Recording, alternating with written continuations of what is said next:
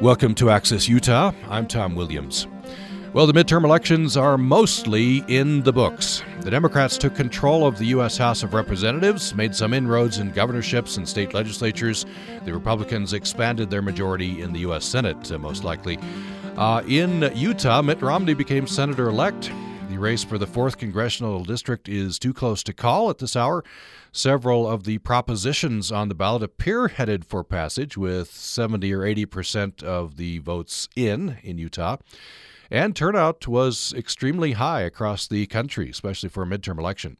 We are going to recap the elections and get some analysis and look ahead. Our guest for the hour is Damon Cann, U S U professor of political science. Uh, Damon Cann, welcome to the program. Thanks for having me, Tom. So long time no see. Thanks for being on with us on our election night coverage. Enjoyed that. Um, and we thank Mike Lyons, also from the U S U Political Science Department, for being on with us as well. Um, I'm especially interested to know what uh, you think. Did you vote? Um, and uh, what was top of mind for you? What was the top issue? What uh, got you to the polls? Are you a first-time voter? I'd be interested to hear from you. Um, maybe you didn't vote. I'd be curious to, to see in this uh, uh, frenzy of attention. Uh, you you decided not to vote, uh, so I'd be very interested to, to, to hear why. Uh, so the top issues and uh, your comments looking ahead to Uh, twenty twenty now. It's the it it just uh, Damon Cann, it seems that it's depressing in a certain way to me. Although as a political junkie, I'm fascinated. But it just seems like we have endless campaigns, and uh, today is really the starting uh, gate for the twenty twenty presidential elections. That's that's absolutely right, Tom. Uh, in fact, in some ways, we saw this summer during the Kavanaugh confirmation hearings Uh, some uh, signals uh, that many people interpreted as people who were already beginning uh, to campaign for president at that time. This is the point where it starts to be a little more okay uh, for people to be a little more public about it. Uh, so expect to see lots of people making visits to Iowa and New Hampshire, our early uh, primary and caucus states.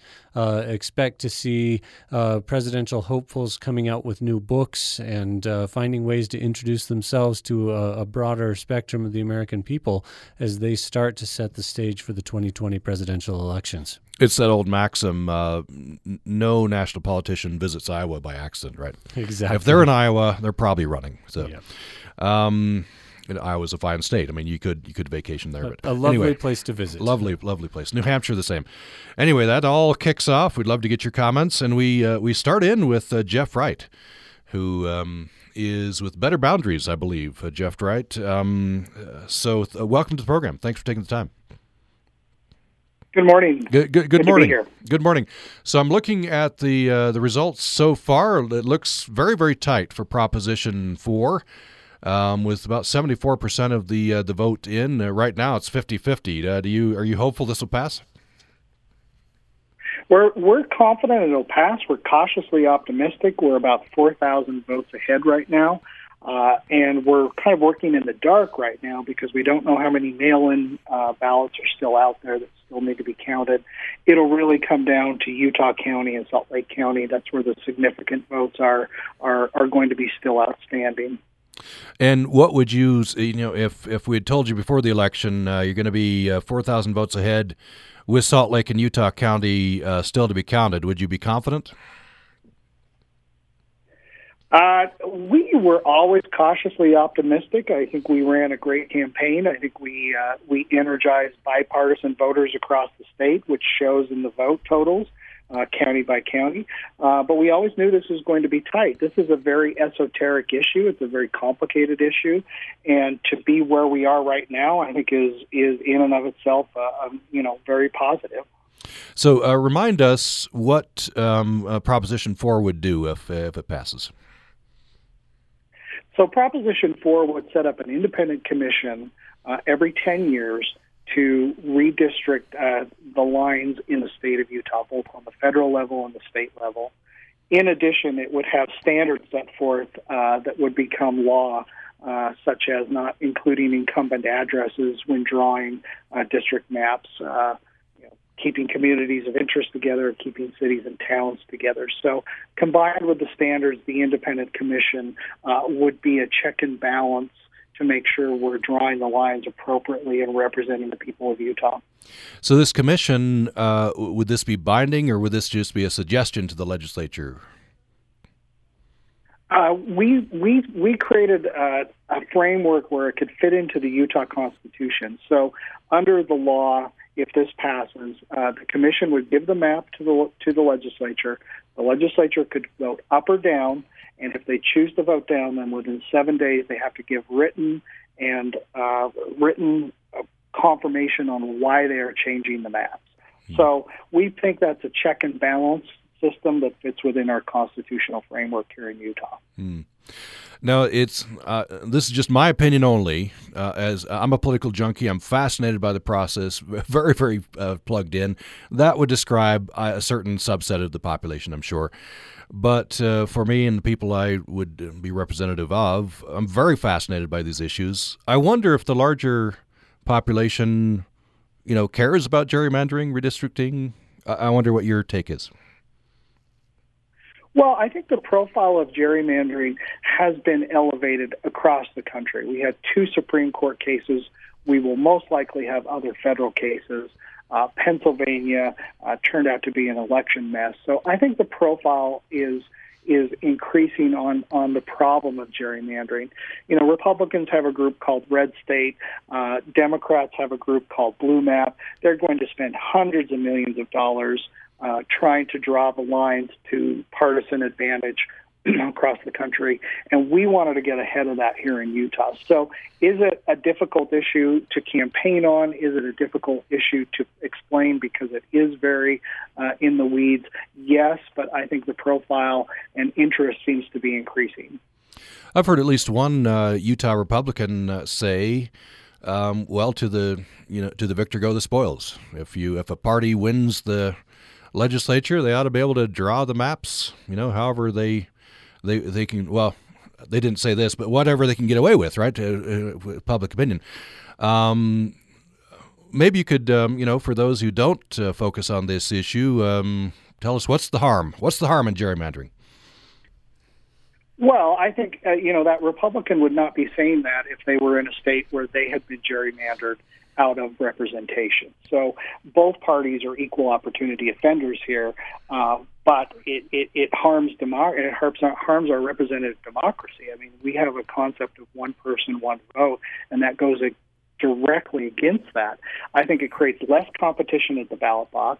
I think the competition becomes, you know, as we talked about earlier, you know, how you draw the maps to your partisan or incumbent advantage, which directly impacts voter participation, voter satisfaction, uh, the candidates that are put forth. So I think this harms our representative democracy, and I think we see this across the country where, you know, Republicans and Democrats have been gerrymandered out of seats. So I find it hard to believe, as, as a Republican myself, that uh, you would be saying that if you lived in a state that had been gerrymandered by the Democrats.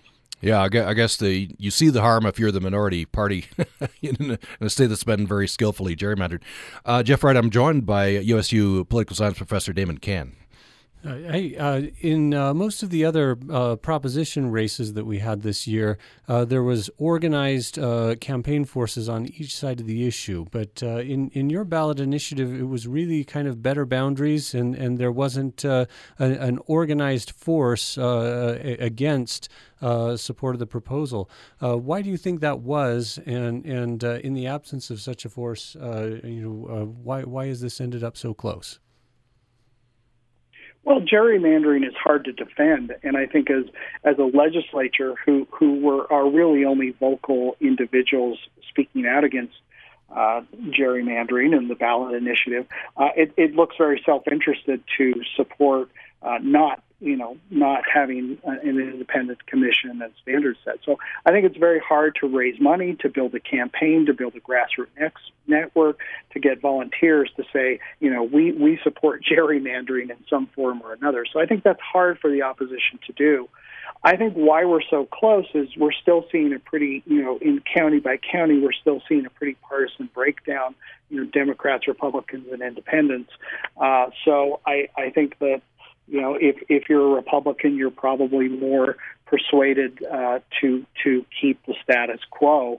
Um, though many Republicans across the state said no to gerrymandering and voted for Proposition four. So uh, we knew this was going to be a close race, and we knew uh, that this is a tough battle, again, because this isn't the most, you know, electrifying issue. It's, it's hard to talk about. It's hard to articulate why it's important. So uh, given Given the campaign, I think we knew it would be close. Uh, we wish we were doing a little better, but we're still four thousand votes ahead, so we're crossing our fingers.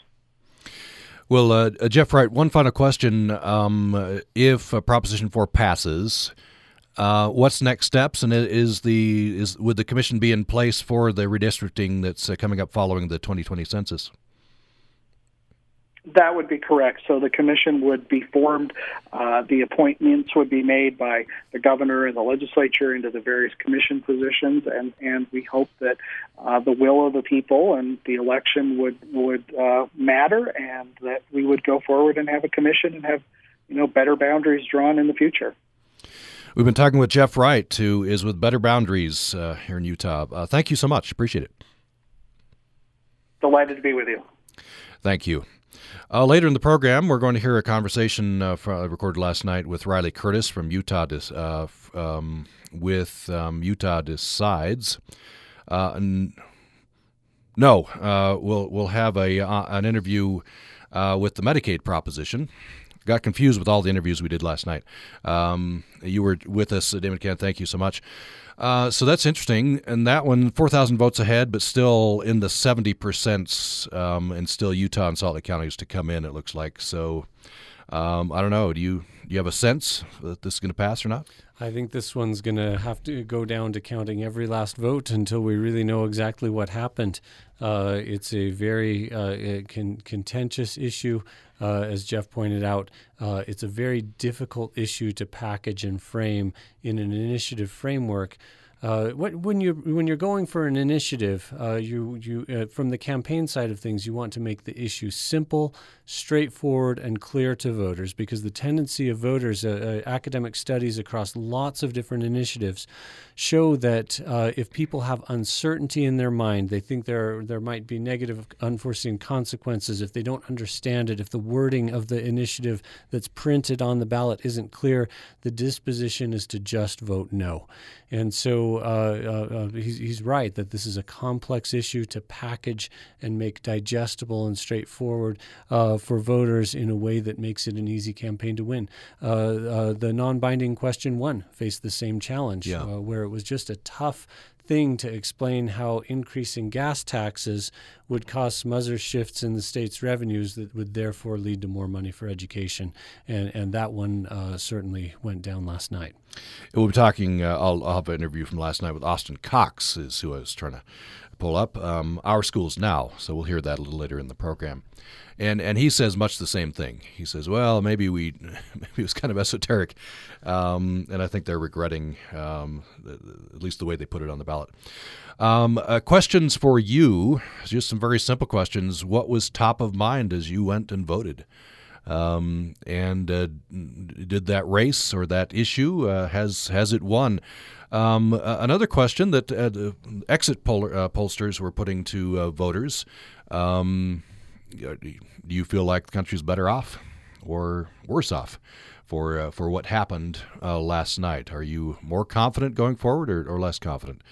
Uh, what's your mood uh, today? With uh, the midterm elections mostly now uh, in the books. We'd love to hear from you. Here's how you can get us, eight hundred, eight two six, one four nine five, eight hundred, eight two six, one four nine five, or you can email us to upraccess at gmail dot com, upraccess at gmail dot com. What race were you focused on? What issue was top of your mind? And is the country better off or worse off for what happened uh, last night? upraccess at gmail dot com, one eight hundred, eight two six, one four nine five.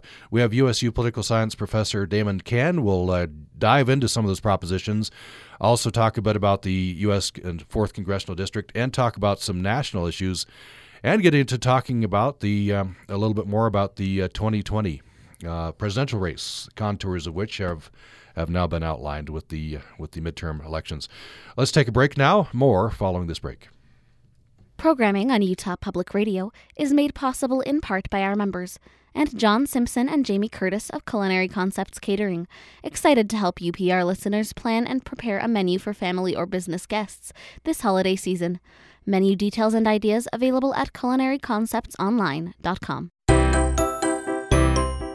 This week on Undisciplined, we're talking to a scientist who is racing to save a one-tree forest. And then we're going to be joined by a researcher who is trying to prove that carbon monoxide can be good for us. And then, like we do every week, we'll try to draw connections between these two very different areas of work. The inorganic chemist and the wildland ecologist. That's Undisciplined, Friday at two. This week on This American Life, Reagan grew up Mormon. Her boyfriend didn't. And I'd be like, you know when you're singing around a piano with your family? And he's like, no, nobody does that. That's not a normal thing. And then one day I'm like, you know when you're in an, an office with an old man and the door is shut and you're talking about sex things? Every Mormon teenager had to do this. And sometimes it got weird.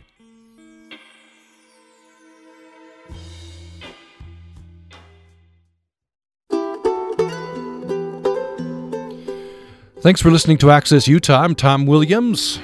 Well, if you were like me, you're up uh, most of the night looking at the election returns. I know Damon Cann probably was as well.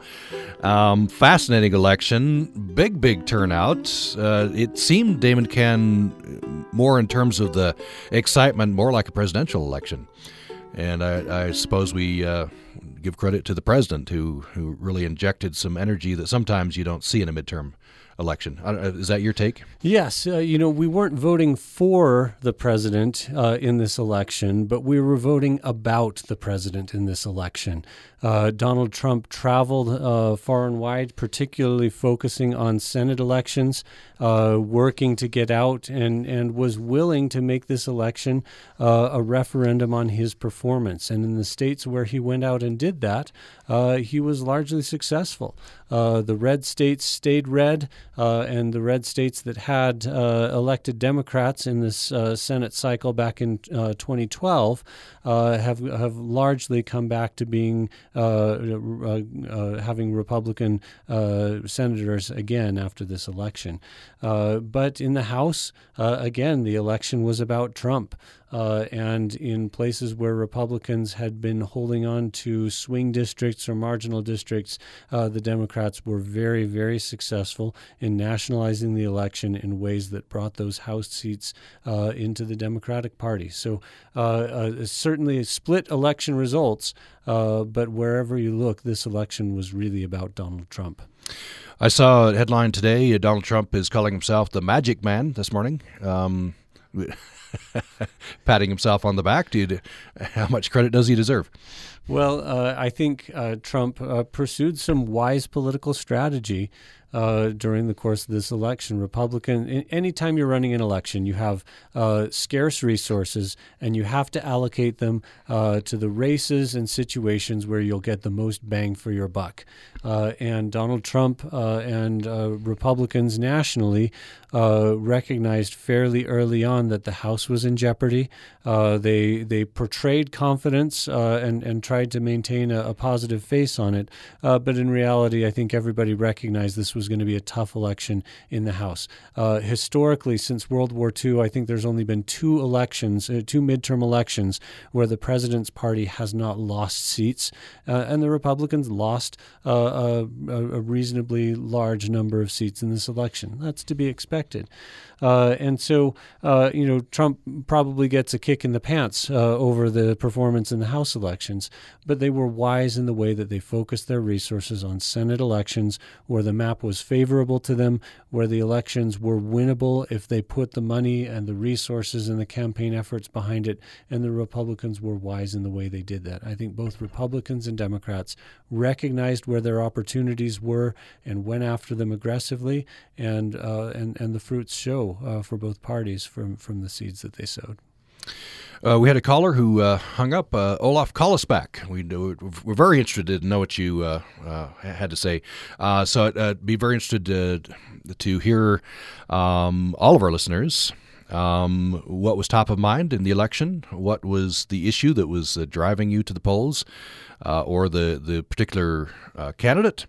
And uh, did that turn out the way you wanted or not? Uh, do you feel more or less optimistic about the direction of the country post twenty eighteen elections, which, uh, of course, happened yesterday and are still ongoing as the, the votes come in? Um, and uh, looking ahead to twenty twenty, what uh, what are your comments there? What do you think? Um, we'd love to, to hear your uh, views. eight hundred, eight two six, one four nine five, eight hundred, eight two six, one four nine five, or upraccess at gmail dot com, upraccess at gmail dot com. Um, so, Damon Cann, uh, what I was seeing from the exit polling, um, for a lot of people, healthcare was was top of mind, certainly for Democrats.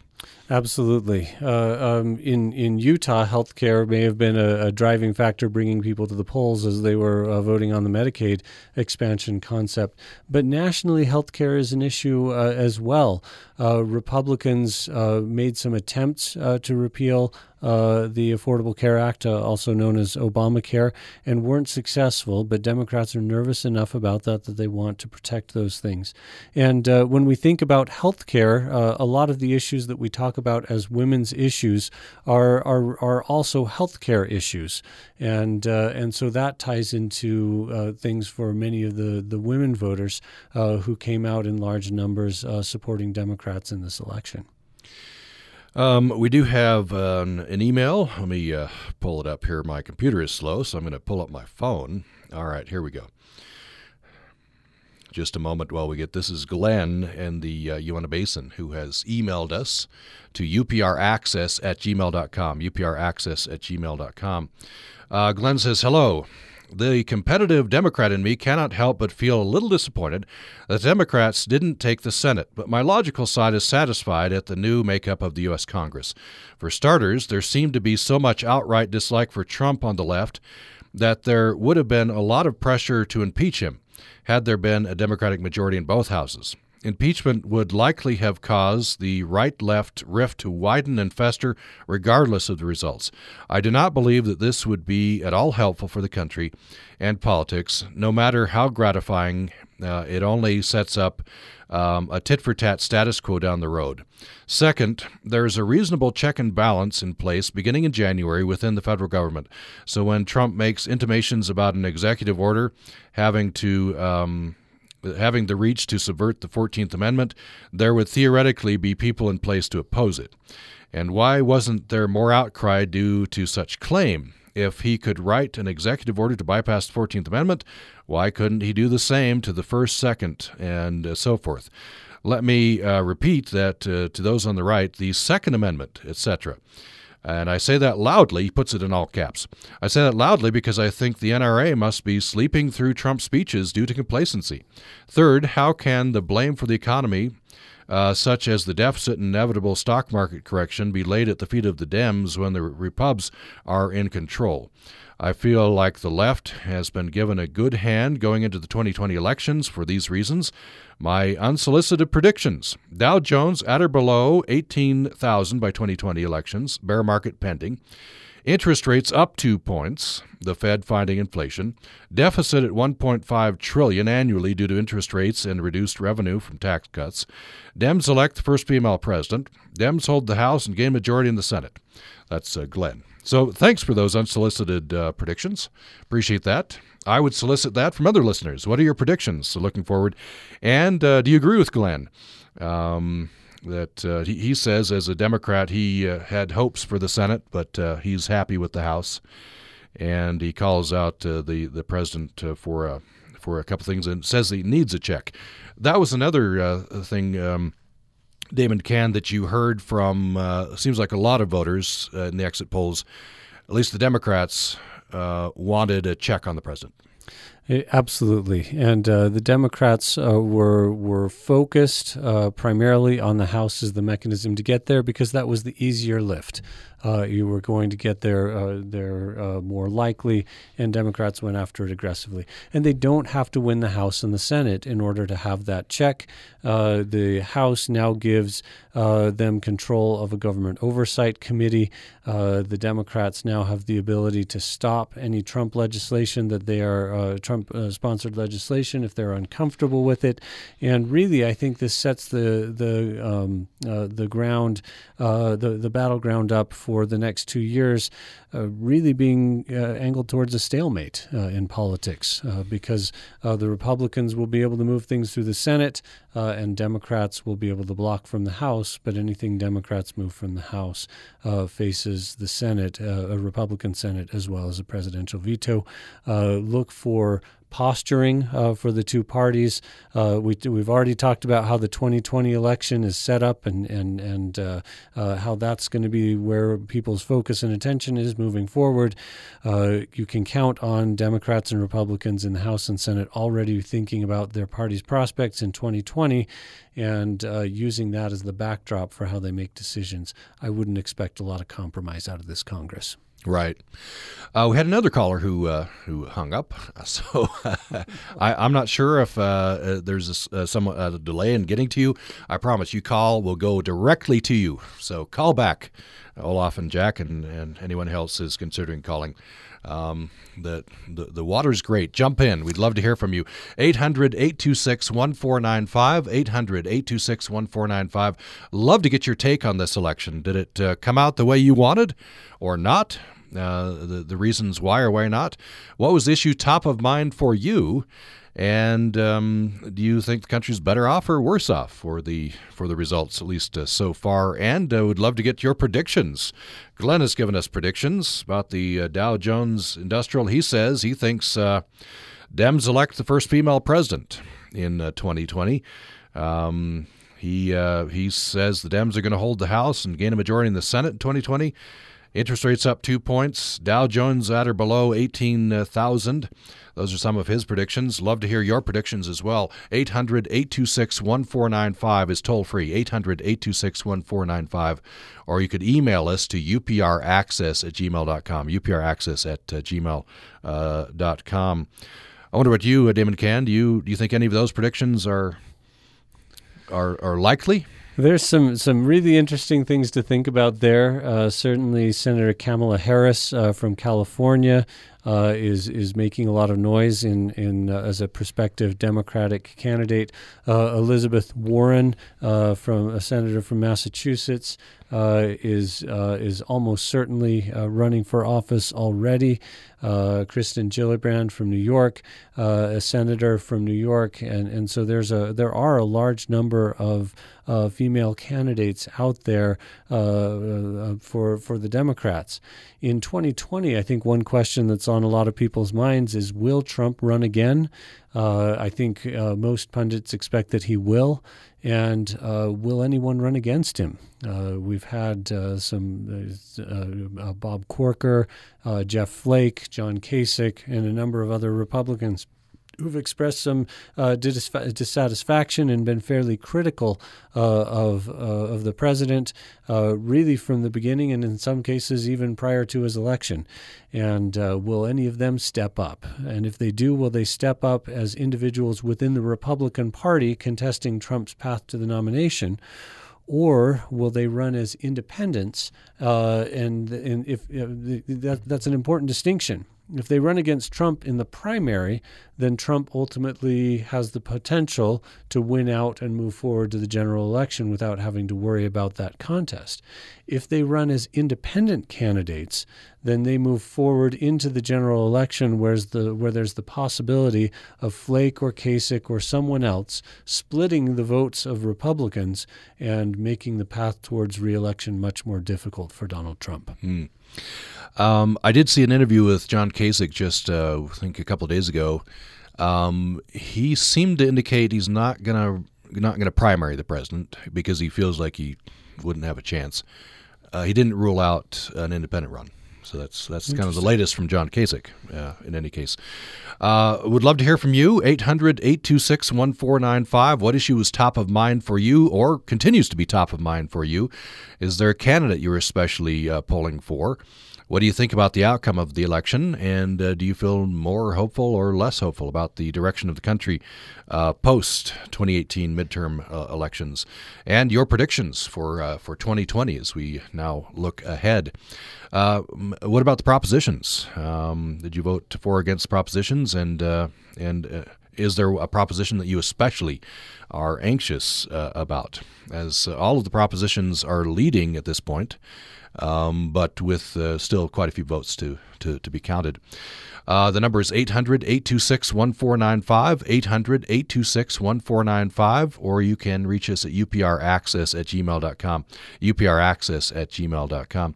So Damon Cann, I wonder about uh, the president. Uh, some in his party were apparently begging him to make the economy front and center. He chose to make immigration the the closing argument. Uh, so we heard a lot about the caravan and, and such. Was was that a smart strategy or, or not, do you think? You know, immigration is a really divisive issue for the Republican Party. Uh, the, the the challenge with that issue is you have kind of the business and Chamber of Commerce uh, a wing of the Republican Party that views uh, immigration as an important part of their labor supply. And so I think Trump took some risks uh, in doing that. Uh, but, uh, you know, in, in the end, uh, it, it may have done some damage in some of the House races uh, where they lost, but it certainly didn't seem to be harmful. Uh, it didn't have spillover negative effects on Republicans in this, these close Senate races uh, where Republicans actually appear to be doing better uh, than had been expected. And mm. so uh, especially you go to um, southern states, Uh, the immigration issue, as Trump frames it, seems to play very well among Republicans in those states. And so uh, uh, it certainly uh, wasn't damaging in those instances. By the way, how did the pollsters do?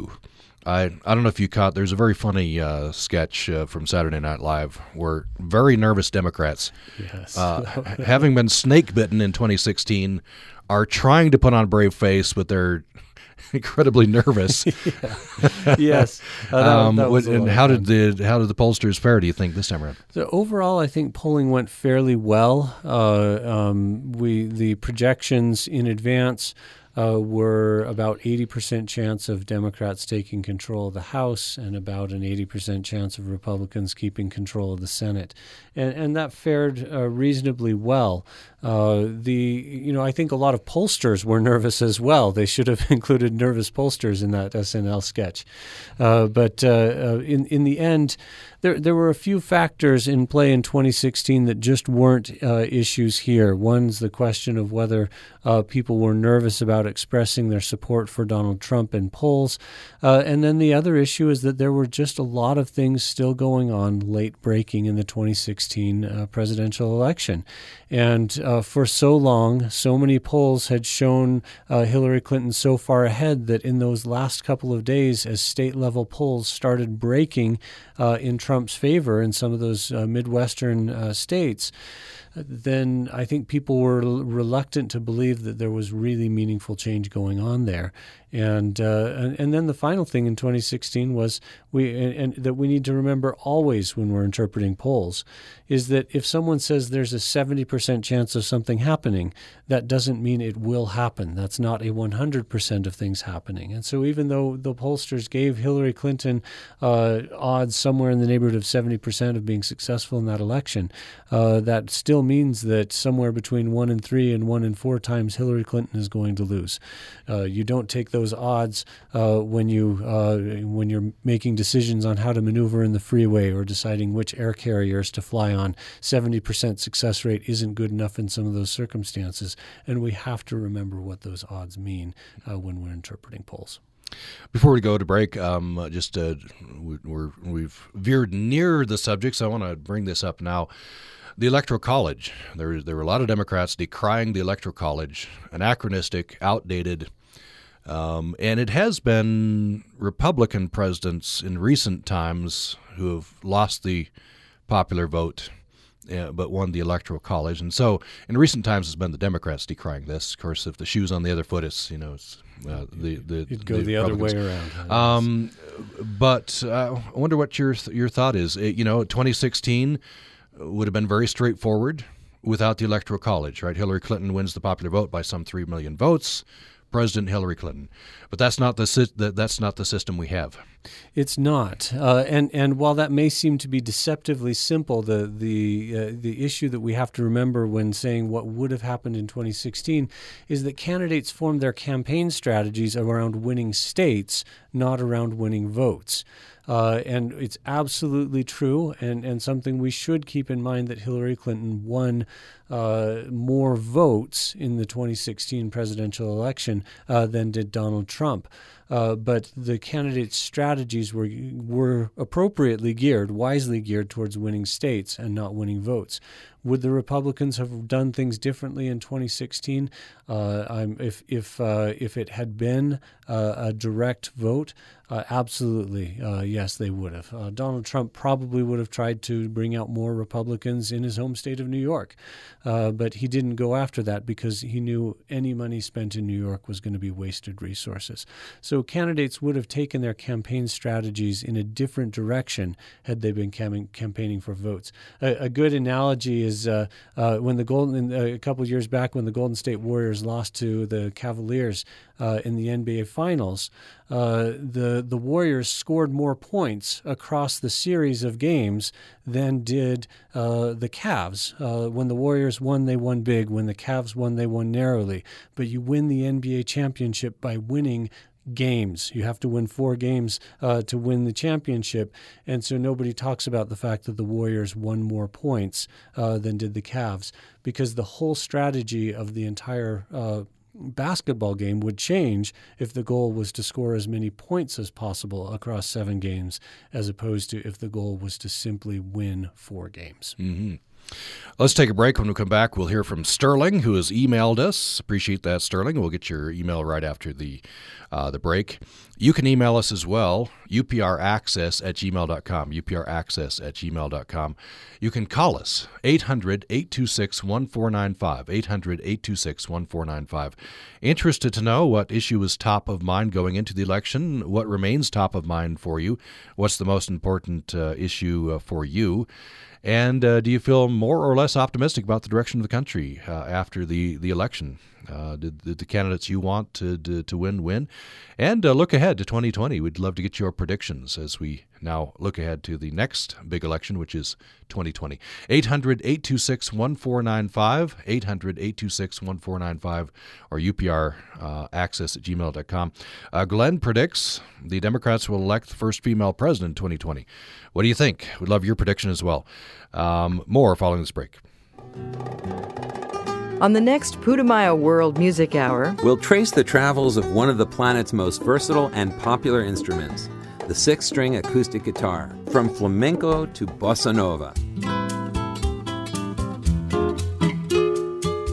I'm Dan Storper. And I'm Rosalie Howarth. Pack your bags and join us for Global Guitars on the next Putumayo World Music Hour. Join us Friday night at ten on Utah Public Radio. On the next On Being, neurosurgeon and compassion researcher James Doty on the magic shop of the brain. Every time I'm in the position to open a person's skull, it's extraordinary in the sense that within that is who each of us is. I'm Krista Tippett. Please join us. Sunday evening at five on Utah Public Radio.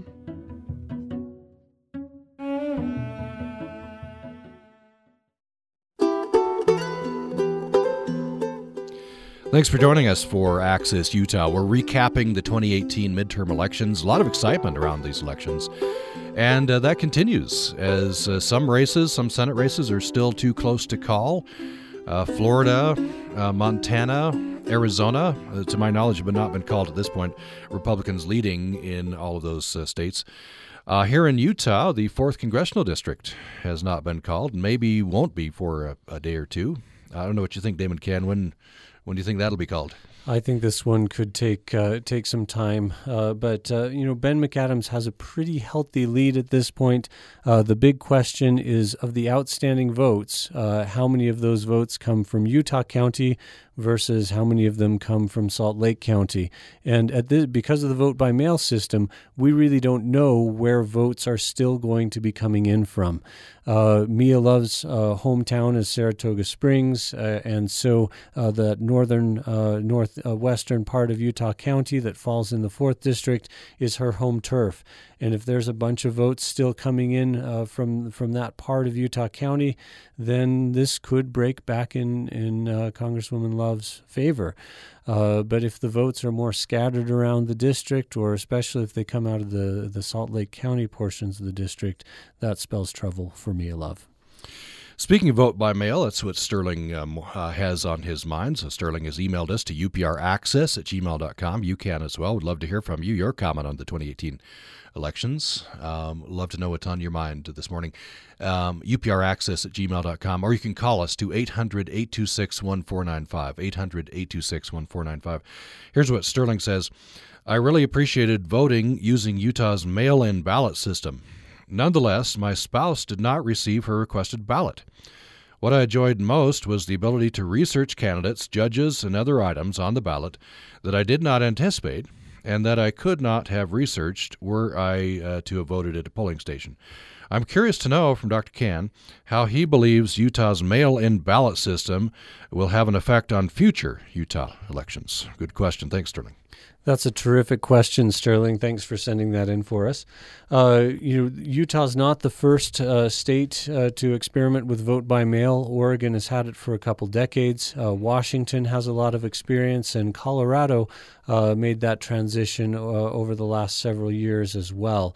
Uh, and, and Utah, in many ways, has been in transition on vote by mail as well, uh, where the state legislature, rather than uh, saying, okay, Utah wholesale is going to go to vote by mail, uh, made a decision to allow counties to make that decision independently on their own. And so uh, in Cache County, we've done this before, uh, uh, but uh, in this election, now we're up to twenty-seven of the twenty-nine counties in Utah that are using vote by mail. So Utah is nearly entirely a vote by mail state. And uh, the, the feedback that we get that, that people really like about vote by mail is is exactly some of the things you said. There's a convenience element to it. You can vote when you want, uh, under the circumstances that you want.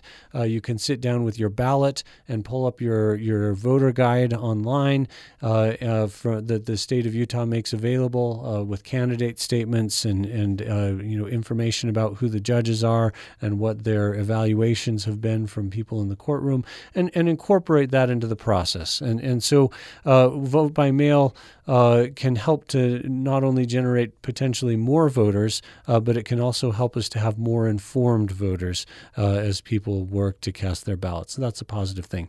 Now, there's certainly some kinks to be worked out uh, as, as we get better at this, uh, trying to do a better job of making sure everyone receives their ballots, uh, getting voters comfortable with help, helping them to understand what to do if they don't receive their ballot automatically in the mail, uh, so they understand the mechanisms for uh, getting in touch with the county clerk and being able to, to call in and receive uh, a ballot or go in and pick one up. And as we get a little more comfortable with that, that'll be helpful. But there's one other element of vote by mail that we have to, to be on the watch for. Uh, when Washington and Oregon and some of the other states that have adopted this initially adopted, uh, you saw a, a real spike uh, in voter turnout. That first election, everybody, there's uh, there's advertising and, and people are reaching out to you. Election officials want you to know uh, that this is happening. Uh, and then that starts to go away. And after the first uh, two to three election cycles after vote by mail in these other states, we we saw uh, turnout levels go back approximately to where they were before. And so uh, the, the question to watch in Utah is what will happen to turnout in twenty twenty, twenty-two, uh, twenty twenty-two and beyond uh, as Utahns become familiar with this and it's less novel. Uh, will that start to have our turnout levels drop back to where they'd been previously? Hmm. And Sterling, I hope your wife uh, went in and voted. Uh, I, I think it's new in Utah. You can register and vote the same day. Yes, uh, on, this on election is day. Uh, the the first election cycle. This was a, an important initiative for Lieutenant Governor Cox, who is the state's chief election official. Uh, since Utah doesn't have a Secretary of State, those duties fall to the Lieutenant Governor, uh, and they uh, really sought to um, uh, to make opportunities to vote uh, more available to people. And that was partly responsible for the long lines we saw around the state last night, because going through that registration process initially takes a little bit of time, and then you feed them into the line to actually go and place that vote. Uh, but for those who are willing to take the time and do it, that, that has uh, been demonstrated in many other states to be have real turnout boosting effects. Another uh, question I found interesting, exit polling. Um, the question was asked, are you more concerned about voter fraud or voter suppression? And more people were concerned about voter suppression. Um, I'm not sure. You see the, you know, you, you've seen, and uh, these are mostly or all Republican legislators, legislatures that have been uh, in a concern, they say, for voter fraud, have instituted uh, measures making it uh, more difficult to vote. Yes, I'm, I'm sure that if you looked at the partisan breakdown on expression of those concerns, you'd find Republicans are more concerned about voter fraud and Democrats are more concerned about voter suppression. Uh, and, and that's been a, a longstanding division uh, and distinction between uh, the way Republicans and Democrats view election administration issues. Uh, it's interesting, in, in Utah, when we first started polling about vote by mail uh, after after counties started experimenting with this, concerns about voter fraud were, were in, in connection with vote by mail were quite high. And we've seen that notch down as voters get a little bit more experience and see how the elections work, uh, that the, the outcomes are what largely what they would expect, uh, that that concerns about voter fraud in terms of vote by mail have tended to uh, diminish o- over time. time.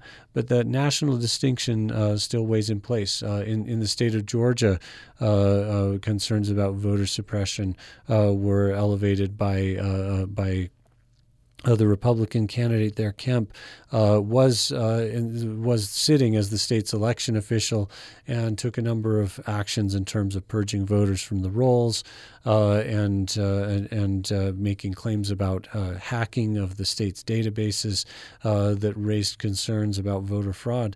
It'll be interesting to see how that plays with his apparent uh, lead right now.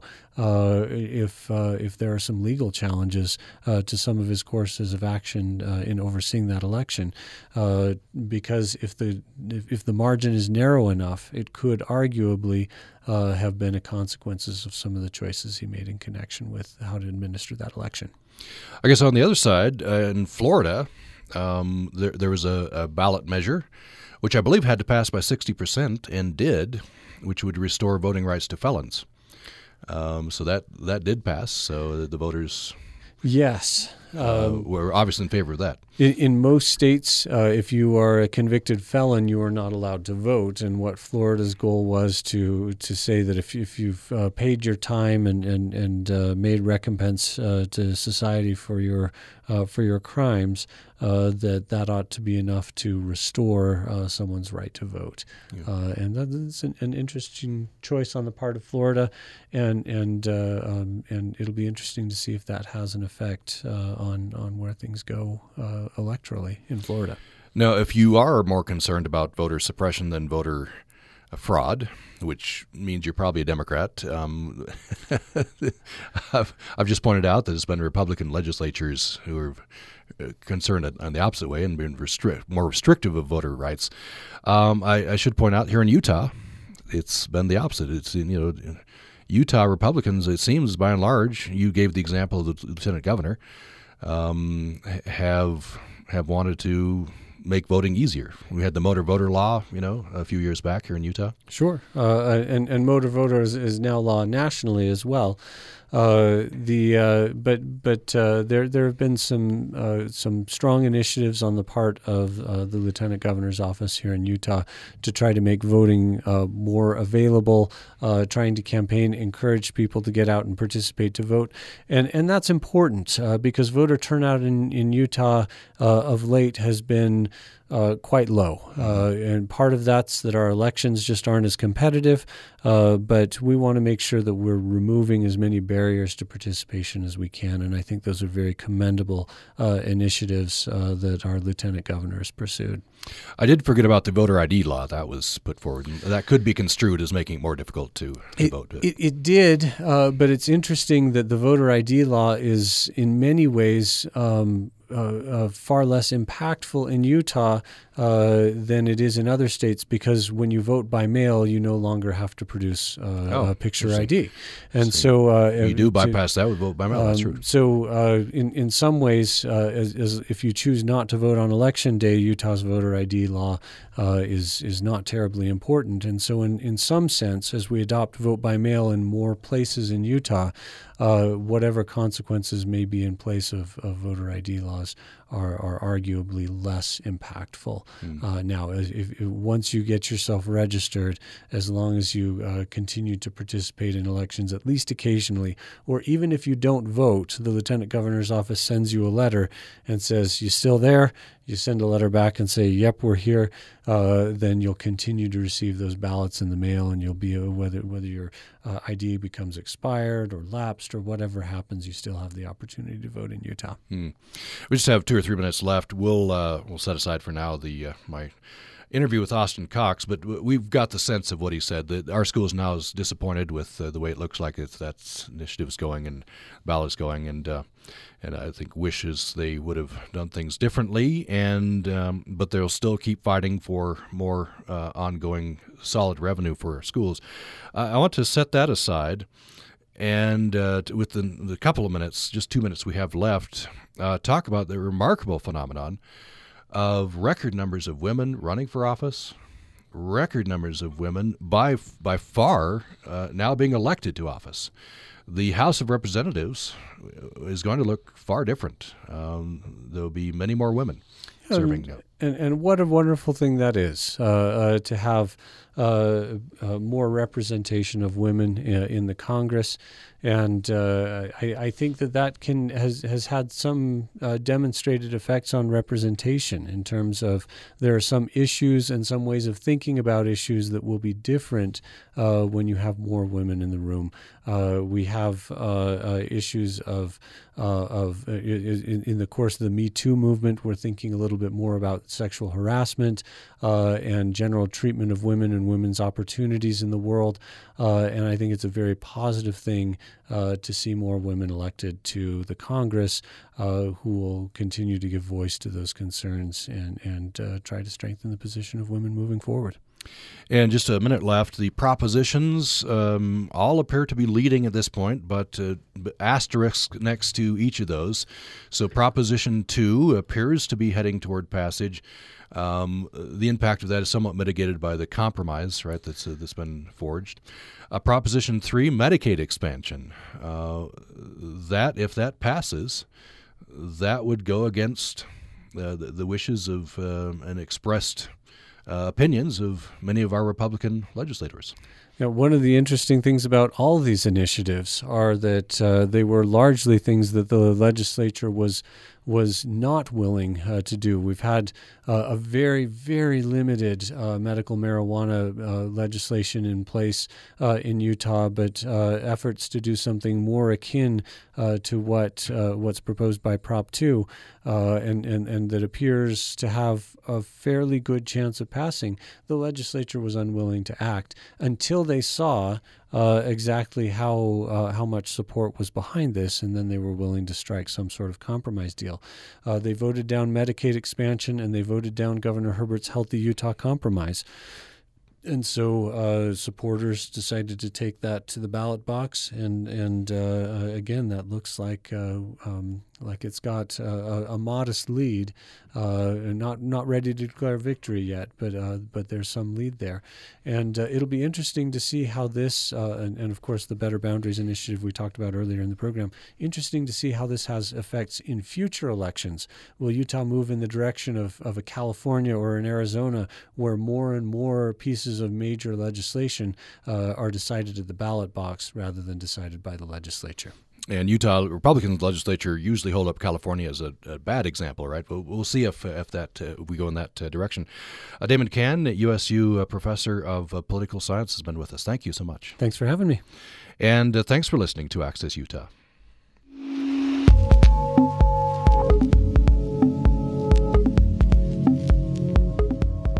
You're listening to Utah Public Radio, a statewide service of Utah State University and the College of Humanities and Social Sciences. K U S R Logan, K U S K Vernal, K U S L Richfield, K U S T Moab, K C E U Price, K U S U F M Logan, and also heard at U P R dot org.